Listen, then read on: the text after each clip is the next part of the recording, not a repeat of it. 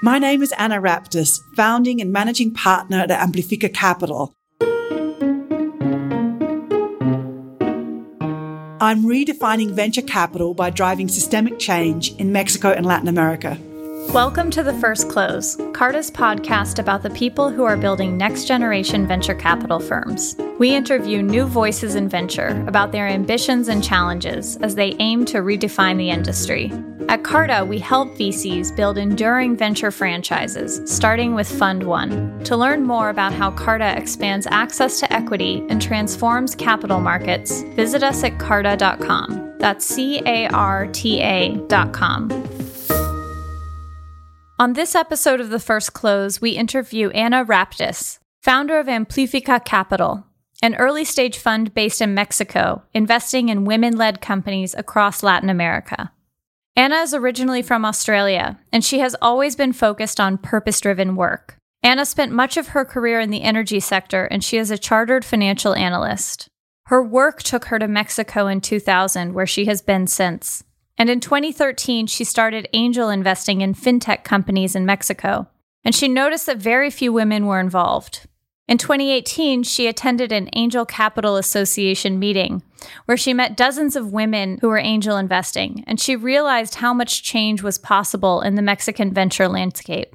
Anna is laser focused on advancing women in venture capital and investing in women led companies. Not only is she the founder of Amplifica, she has also been a force for building the new infrastructure of a more inclusive VC ecosystem.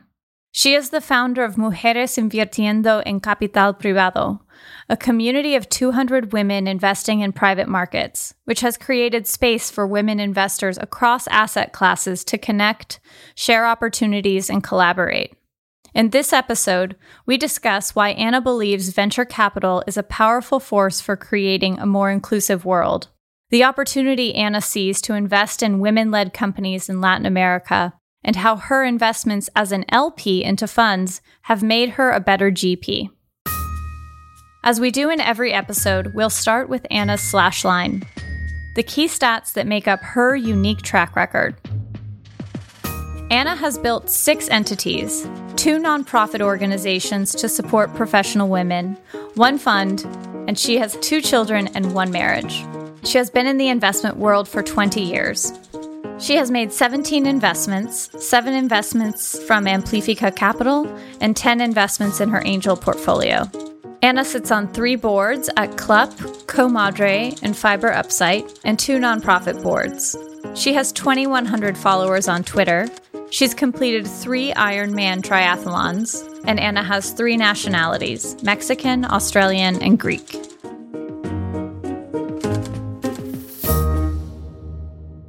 Anna, thank you so much for coming on the first close. I'm really excited to have you here to talk about Amplifica Capital. I want to go back in time a bit. It was 2020, and you decided to found the first women led, woman focused fund in Mexico. You're investing at the pre seed and series A, so early stage, and you're really focused on businesses that are founded by women whose business models are also focused on women in Latin America. And I want to hear more about how you knew 2020 was the right moment to launch Amplifica. Jessica, thank you so much for the invitation to be here today. I'm so excited to be here with you. I don't know if it was that 2020 was the right moment to launch it, but you know, it took me a while to get going. What really inspired me was in 2018 when I went to the Angel Capital Association meeting in Boston in the US and I met all of these amazing women who had founded their own funds and they had all kinds of different gender lenses. And it was something that I hadn't seen before in VC. After that, it took me some time to do some research and I spent time talking to different fund managers, different angel groups, different investing platforms to work out how I could try and achieve my goal in Mexico, which was a space where I didn't see any of these things happening. And so by the time I did all that research and managed to work out what would work for Mexico, given the ecosystem that we have in Mexico, it was 2020. And what were you doing in 2018? At that time, when you went to the Angel Capital Association meeting, what were you focused on? Were you actively angel investing? Did you have a different job? So I had been an angel investor since around 2013. So I've been in Mexico since 2000. And I spent a few years outside of Mexico. And when I came back, I really wanted to get into the impact investing space. But I couldn't really find anyone that wanted to give me a job. So I just started investing myself directly. I first invested in a couple of funds and then invested directly in companies that I saw were solving important problems in Mexico. And at the same time, I was working as a consultant in the energy sector. So I had like this cross subsidization model going on where I would earn money as a consultant and then invest in startups that were solving you know, important problems. And then when the way that I first started was I saw the lack of access to credit as being a really big break on economic development in Mexico. And so I invested in the fintech space before it was really called fintech in Mexico. And that's how I got my start. So I was doing this for a few years and I didn't realize how isolated I was until a friend I had met invited me to go to this conference in Boston. And I saw how dynamic and how much more developed the angel investing space was in the US. And I saw all these and I met all these amazing women who really were a source of inspiration for me. And that, you know, really kind of lit a fire under me because it helped me understand there just weren't enough women in the space in Mexico. And it inspired me to try and change that. Mm-hmm.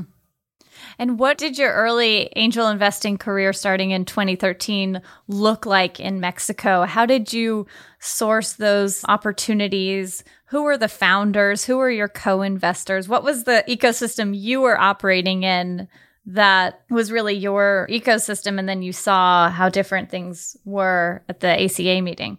So I started by investing in a couple of funds, and that gave me a access to deal flow. So initially I invested in, you know, co-invested the founders coming through those funds. I invested in 500 startups in Mexico, their first fund, and also Angel Ventures in Mexico, their first fund. And then through that, I started developing my own network. And, you know, I was very purpose driven. So there were different founders solving problems that I could identify with. But after a few years of doing this, I realized that all the founders I was talking to were all men. And it wasn't something that was obvious to me initially. And then I became more aware of the challenges for women in this space. And I started looking out for female entrepreneurs to try and you know, put more balance in my own portfolio. Mm-hmm. So we'll get into your early career later in the conversation, but what I think is really interesting is that your approach to launching your first fund is not only to make investments, but you have described yourself as an activist who is using venture capital as a medium for change. And you're using venture capital as a way to increase women's participation in the venture ecosystem as founders and investors. And you're not prepared to accept the status quo, which is really male driven. So I'm just curious why, of all the different tools that you could have picked to drive change and gender equality, why do you believe venture capital is the right tool to drive that change? No, that's an excellent question, Jessica. And you know, the reason, and I wasn't even aware of this until I heard all these very powerful women speak at those meetings, at the ACA meetings in 2018. I heard Judith Rodin speak. Now, Judith is a very impressive woman. She was the first woman to be the president of an Ivy League university in the US. She was the president of the University of Pennsylvania. And then she was the president of the Rockefeller Foundation. So she's a woman who has managed billions of dollars.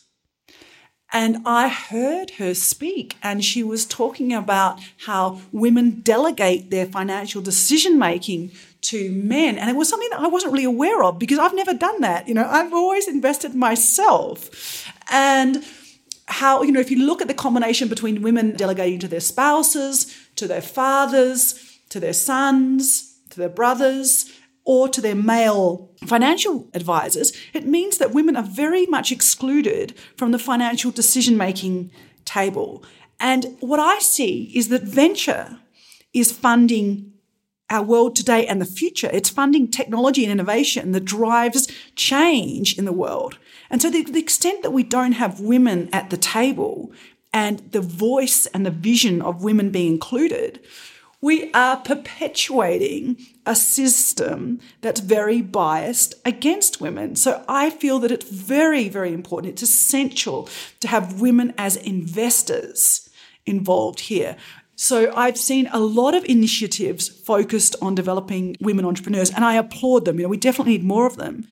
But we need more women writing checks. I really believe that we need, as women, to understand our economic power and start using it. And what I find very interesting and sometimes even ironic, and I know that there are systemic reasons for this, but during the 20th century, women really fought to gain political power, to gain the right to vote.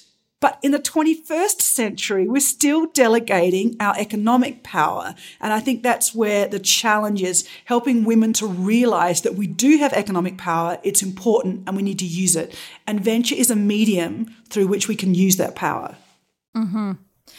I want to dive into specifically the situation for women investors and women entrepreneurs in Mexico and across Latin America, because your perspective there is so critical. And I looked back at a report issued by the IDB, the Inter American Development Bank, in 2001, which looked at the state of women entrepreneurship in Latin America. And at that time, the report really had very little data to work with. But what they saw was very few programs existed to promote women founding their own businesses or even working in businesses. But they did survey women entrepreneurs in Mexico at that time. And their top concerns were access to capital, government policy, and access to technology. So I'm curious, it's been 20 years since 2001. What have you seen change, if anything, for women entrepreneurs in Latin America over the past two decades? And what do you think is top of mind for the women founders in Mexico that you're meeting with and working with? I went and looked at that report and I thought it was very, very interesting. And it could be the reason why we've had so many initiatives actually focusing on developing women entrepreneurs. I mean, I definitely see investing in women as an economic strategy, you know, for driving economic growth. And I think the key concern is still access to capital. And when I look at that report, I really think that they weren't asking all the right questions because one of the key questions I see is who is directing that capital and why is it so challenging to have women having access to capital? And I really believe it's part of who are the people making those decisions around how to allocate capital? And that is one of the huge challenges we have still today. You know, I would say 90 to 95% of the people allocating capital are men. And there's been a lot of work over the last 20 years on, you know, various workshops for female entrepreneurs. But I really think there has not been enough focus on changing the mix of who's allocating capital and getting more women into that mix. And I really think we need more focus on getting women as capital allocators. So let's talk about capital allocators. This is something I know that you are hugely passionate about. And I want to think with you about what would you recommend to the limited partners, those who invest in not only venture funds, but really across asset classes? What would you recommend to them if you were sitting in their shoes about how they should think about allocating capital and how as you as a general partner thought about building your base of LPs with this inclusive lens in mind. One of the things that I hear often is, you know, we can't find women. But women attract women. So when we're looking at in terms of LPs, I think that we need to start looking at the whole concept of track record in a very different way. What I mean by that, you know, we had the same discussion around women on boards. Okay, we don't have enough women on boards. How do we get the women with the right profiles? And what we see is people are looking for a very traditional background when they want to put someone on a board. You need to think a little bit more creatively to see how can people have developed those skills that would make them a good board member or would make them a good GP that might not come out of the same traditional route. So when we look at Latin America, we don't have funds like you know, Sequoia in Mexico. So we can't do those same kind of spin outs. And that's same for most countries in Latin America where you don't have these funds that have such a long and established track record. So it's harder to find people with those kind of track records that are more traditional. So it's very important to you know support emerging managers to develop their own funds so they can have that knowledge of how to build a fund, how to structure a fund, how to do fundraising. And that is one of the concerns that I have when I look at Latin America and I see some of the funding that's come in from development organizations and who that funding has gone to, you know, they follow the same kind of pattern matching and exacerbating the gender gap that we have here. In Mexico to date, I don't believe that any development organization has invested in a fund that has been founded by women all of the funding has gone to funds that have been founded by men. So that means that there was a gender gap to start with, and it gets bigger and bigger over time because the men are developing their fund two, three, and four, and there aren't women who've founded their own funds and received funding to build to an institutional level. Mm-hmm. And so, for your own fund, Amplifica, how do you think about your LP base? We have been actively reaching out to female investors. 70% or more of our LPs are women, which is something that's unheard of in Mexico or Latin America. Normally, when I speak to other funds, they say around 5 to 10% of their investors are women. And that's because I have been very intentional about talking with potential LPs. So, trying to bring people on board, explaining them the importance of having the voice of women in VC. We also tried to do some, you know, educational and learning support. And we've tried to make it fun, you know, make it not like this is, you know, a complete black box. But we've been inspired by many funds in the US who do a similar kind of, you know, learning and sharing experience. And I've learned from them and we're trying to put that in practice here in Mexico as well. And speaking of best practices and learning and sharing, you are doing much more than just raising Amplifica capital. You are helping build the infrastructure that will support the entry of more women into private markets. So I'd love to hear more about an organization you founded, Mujeres Invirtiendo en Capital Privado, which is a community of women, over 200 women, I believe, who are investing in private markets, which I'd love to hear more about it and really why you helped founded this organization. Sure. So this group founded with a group of friends of mine in Mexico City in 2016. So we looked around and we saw that there weren't very many women. So we started organizing originally it was like lunches and and cocktail events so we could network and share deals and support each other. I remember that one of the women in the group said that, you know, there was no, for example, maternity policy in her fund because they'd never had a woman there who'd been pregnant before. So over time, it evolved from, you know, a small group to a much larger group. And over the last couple of years, we've managed to institutionalize it so that it's now a organization and we you know really seeking to bring more women in to participate in this space. So we have women in VC women in PE women in infrastructure women in real estate. And what we find is that women move for these different groups. They might move from VC to PE to real estate and backwards in the other ways. Some of the others might be working in a family office and uh, looking at asset allocation for the families that they work with. So it's been an amazing group. And as it grows, you know, the network deepens and strengthens. And it's been something, you know, really, really important and really meaningful to me to be able to help younger women. Because when I first started investing in this space, I felt very awkward. I felt like, well, I'm trying to do this because I think it's really important, but I didn't know many people and I definitely didn't know any other women who were doing what I was doing. So it's really great that there's so many of us and the group is growing every day. And how do you all work together in the group? Are you sharing opportunities to invest together? Are you mentoring? If I were a new investor in Mexico and I wanted to join, what would I do?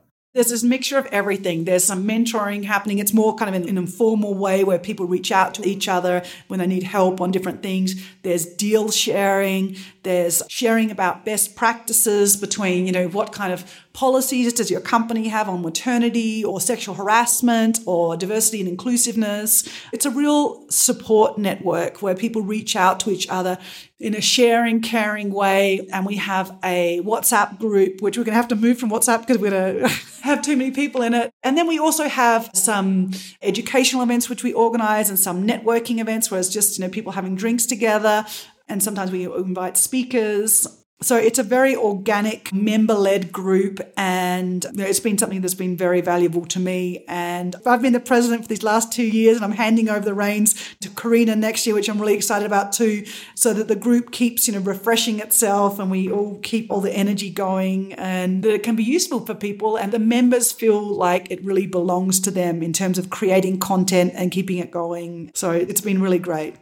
I think that these groups that bring together like-minded individuals, particularly women investors and or emerging managers, I've seen them popping up over the past, you know, 5 years. Women in VC is a Slack group and community started in the US by Jessica Peltz Transact Global is another group for women emerging managers. I love to see that you are leading the charge on the formation of this group or have been for many years in Mexico.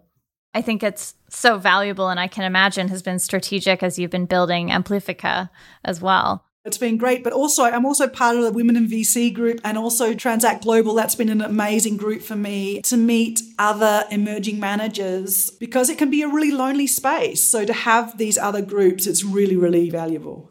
Let's get into your investment strategy and your thesis and what you propose to look at with Amplifica Capital Fund 1. So, looking at the sectors across LATAM, so venture capital investment has been growing at an immense pace across Latin America, particularly over 2019 and 2020. And some of the sectors we're seeing kind of rise to the top are fintech, which you've been involved with for many years, e commerce, prop tech. Those have been kind of the dominant themes. Where are you investing and what problems are the founders you're working with solving for? One of the areas that I love, and this is because you know I'm originally from Australia, is the agriculture space. So I grew up in a family where my mum comes from the land and my dad's family were fishermen, and so I find the agricultural space really interesting, and it's very important industry throughout Latin America. So we've made three investments in that space so far, and we're keeping to look in that agricultural food space and we've seen some really great companies come out in Latin America in that area, also from Chile and Argentina as well. Keep looking at fintech. I'm always looking for things that are a little bit different, solving new problems or new solutions to existing problems. That's what I'm looking for. You know, how can we invest in companies that are meaningfully solving challenges that people face? For example, one of the companies we invested in is in the insurtech space. And something that's really interesting is that two out of three cars on the road in Mexico have no insurance.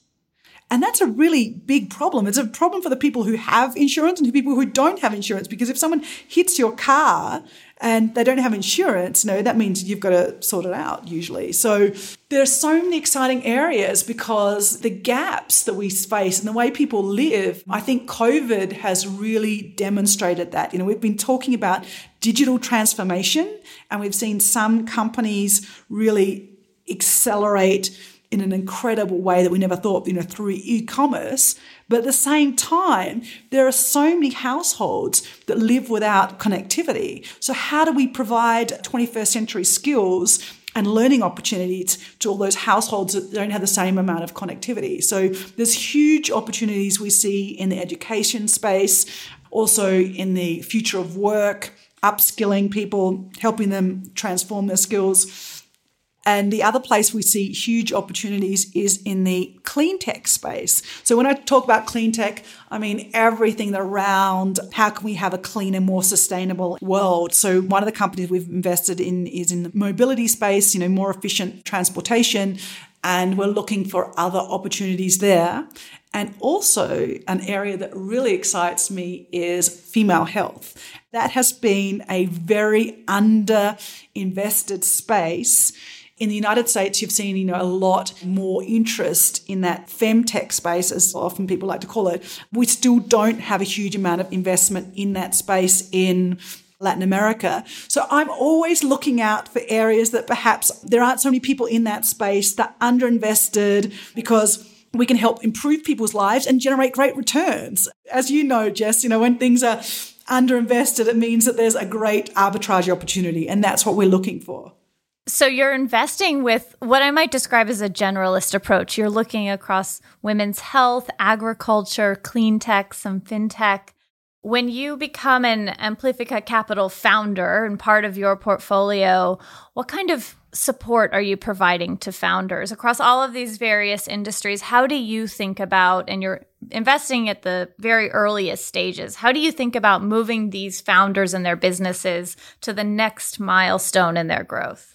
It really depends on where the founders are and what they need. So we find that some of the founders they need a lot of support and coaching. So then it might be anything from, you know, growth strategy through to, you know, how do we launch this new product? How do we approach custom acquisition? So it can be very hands-on. And others it's, you know, more capital raising. So how can we connect you with the next round of capital? You know, who would be strategic investors? And that's where I find that my international experience is really, really helpful because I have, you know, connections with Australia, connections with other parts of Latin America, connections into the US. And also because, you know, when I talk to people, I genuinely always want to see how I can add value. So I'm trying to work out who I could connect, who would be interested in what these people are doing. And that makes it fun and exciting because it means that I know that I can help people, right? So that's the way we add value. It's really always coming at this with a win-win mindset. You know, how can we be collaborative and understand exactly what it is that our founders need because every founding team is different. And you're spending a lot of time with founders and understanding their needs. And I want to shift slightly to another area where every new fund manager is spending a lot of time, which is, of course, setting up the fund and really setting up yourself for success. And at Carta, we think a lot about how you set up your fund and setting you on the right course. But I'm curious because being an investor and supporting founders is quite a different set of skills than being a fund manager and being a fiduciary and reporting to your LPs. What have you learned in this process and what would you advise yourself as you look back at all that you've accomplished since 2020 on the fund management and fund formation process? So, what has really helped me is being an LP in other funds. I could see what I like, what I don't like, my own journey as an investor has been very helpful for me setting up a fund. I know also what I'm good at, what I'm not good at, and I was so happy to find Carta who could do all of the stuff that I'm not very good at.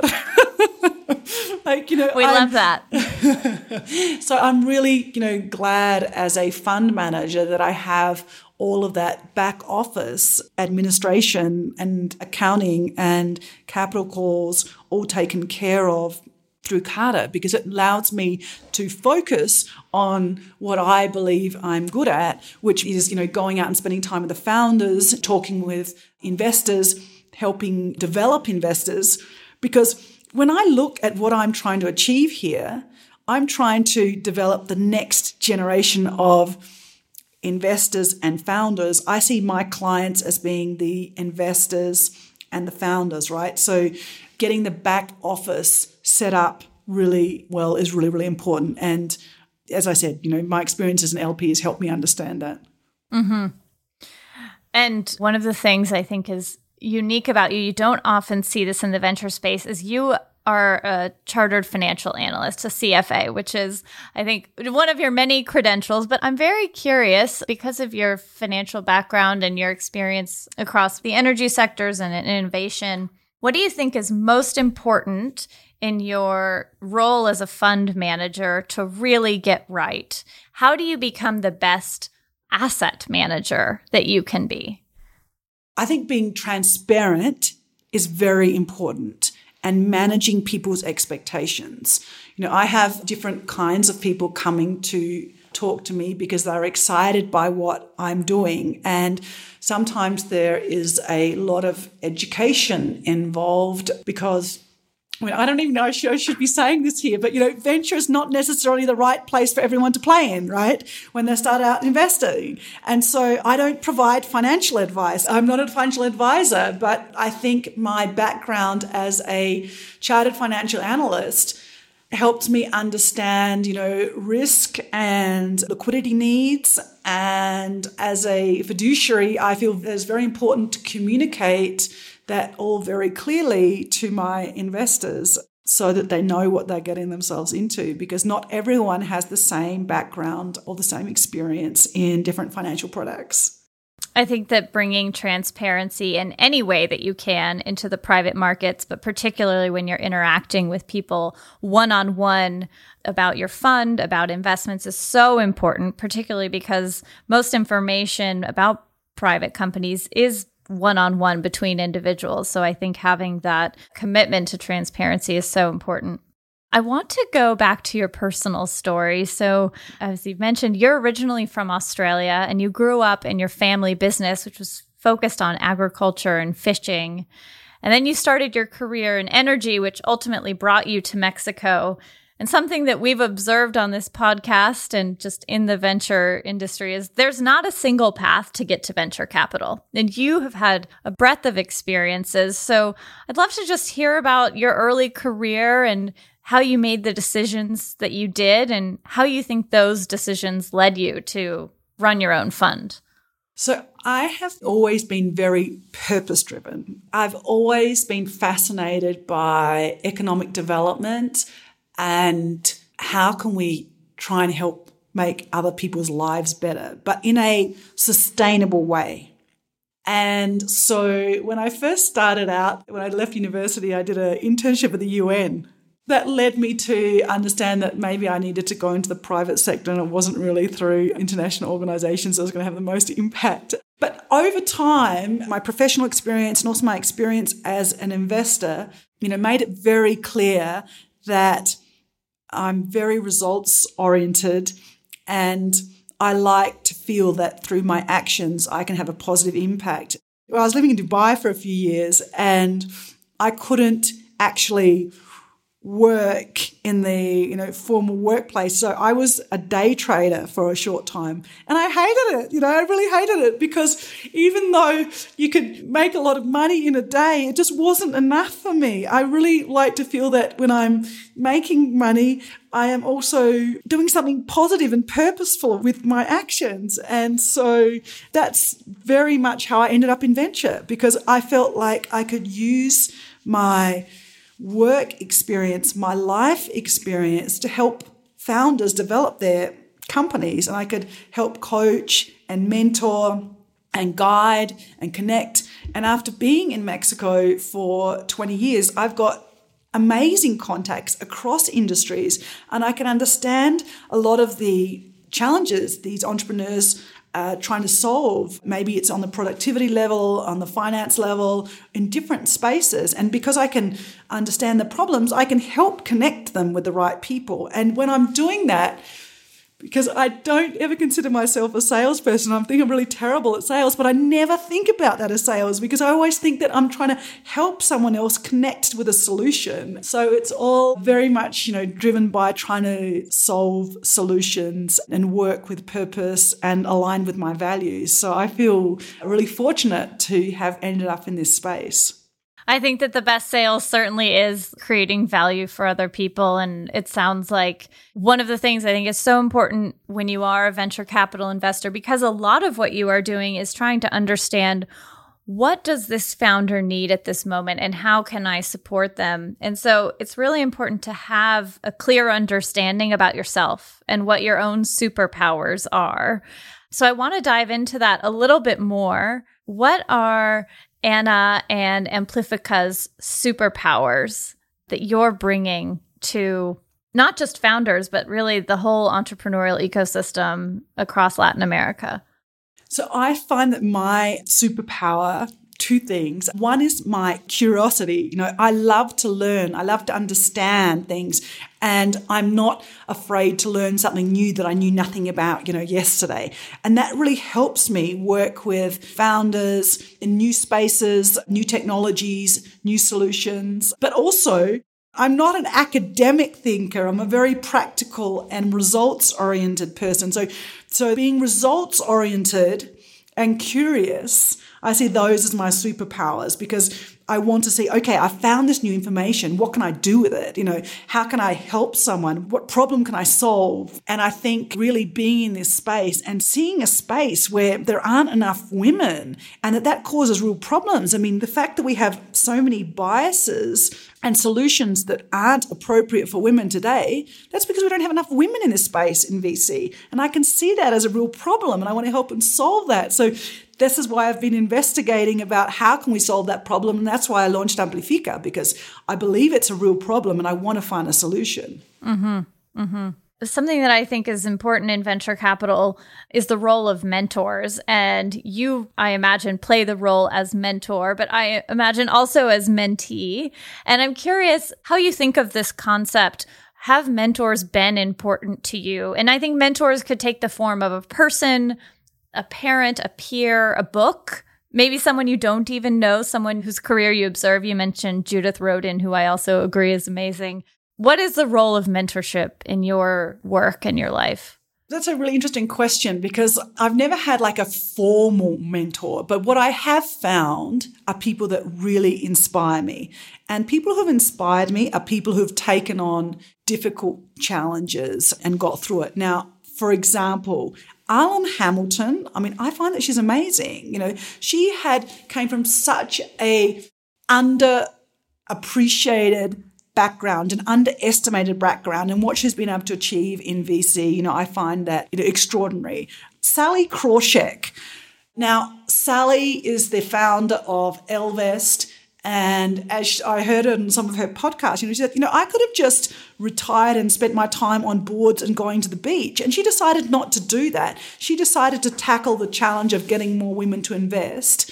Um, and I find that, you know, really, really interesting. Uh, another one is Melinda Gates. You know, Melinda, a very wealthy, powerful woman who could just also choose to take an easy path. And she's chosen to stand up and support the fight for gender equality. I mean, I heard her repeat the statistics on gender from the World Economic Forum, which said that it's going to take over 200 years to reach gender parity in the US if we keep going at the same rate. And so these women who have all taken up these unpopular challenges, they are women who really inspire me. In Mexico, Mexico was ranked 122 out of 156 countries in terms of economic opportunity and participation for women.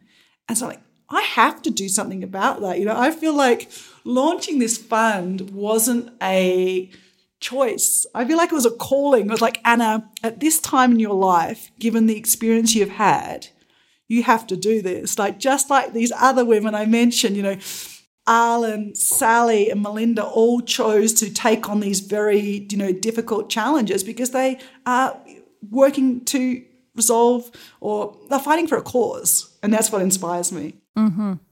So I think that taking on the challenge of creating more opportunity for women investors and women founders across Latin America is so important. And I think that our listeners would be curious to know what do you think are the biggest levers for change for specifically for women entrepreneurs across Latin America? What do you think is actually helpful for them? Where are they located? Like, how do we learn more about, you know, what is actually meaningful for women founders in Mexico? What are the kind of unique needs and opportunities that women founders in Mexico are looking for? Look, I think it's the same as women founders anywhere, but it's exacerbated in Mexico because of the cultural issues around women. So, what women want is women need access to capital. Women need people to believe in them, to start writing checks, you know, less workshops, more checks, but also to be able to talk with other people who can understand what and why they're building. And that's why I always go back to, you know, we need more women investors. We need more women fund managers. We need more women investment decision makers in funds. I think the whole issue around representation is very important. So seeing other women whether they be in Mexico or other parts of the world or Latin America as successful entrepreneurs is very, very important too, because I really believe that, you know, you can't be what you can't see.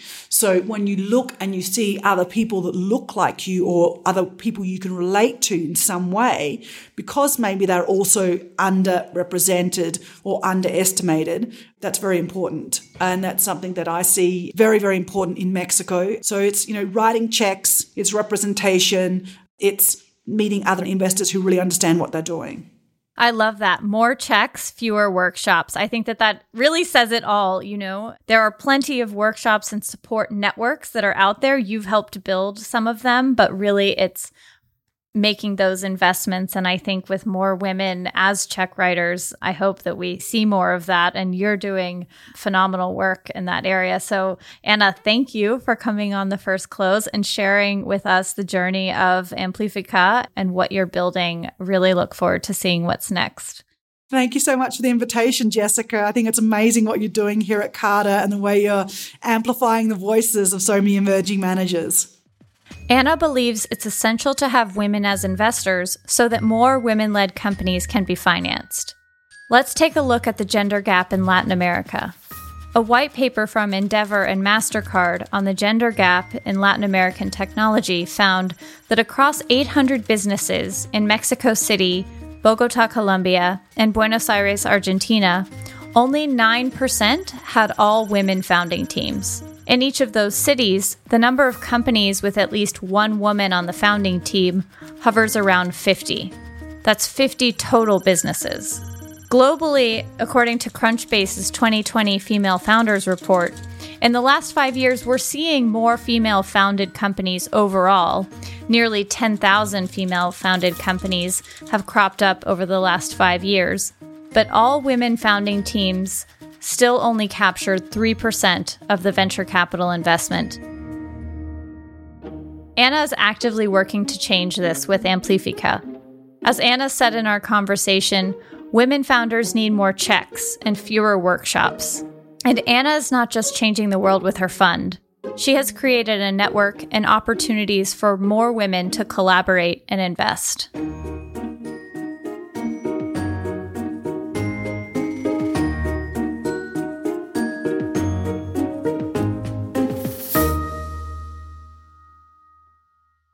This podcast is presented by eShares Incorporated, doing business as Carta Incorporated, Carta, and Carta Ventures. The opinions of the guests and host are their own and do not reflect the view of eShares Incorporated, doing business as Carta Incorporated, Carta, and Carta Ventures. Listeners should not treat any opinion or comments as investment, financial, legal, accounting, or tax advice. The content of the podcast is not legal, financial, or tax advice and is not meant to recommend or offer the purchase or sale of a security. This podcast is informational only. The First Close is a Hitstart Media production. The show is written and co produced by me, Jessica Strauss. Hitstart Media founder Theo Miller is creative director, with sound production by Nick Canepa and script production by Mary Kelleher. This podcast is presented by eShares Inc., doing business as Carta Inc. Carta, and Carta Ventures.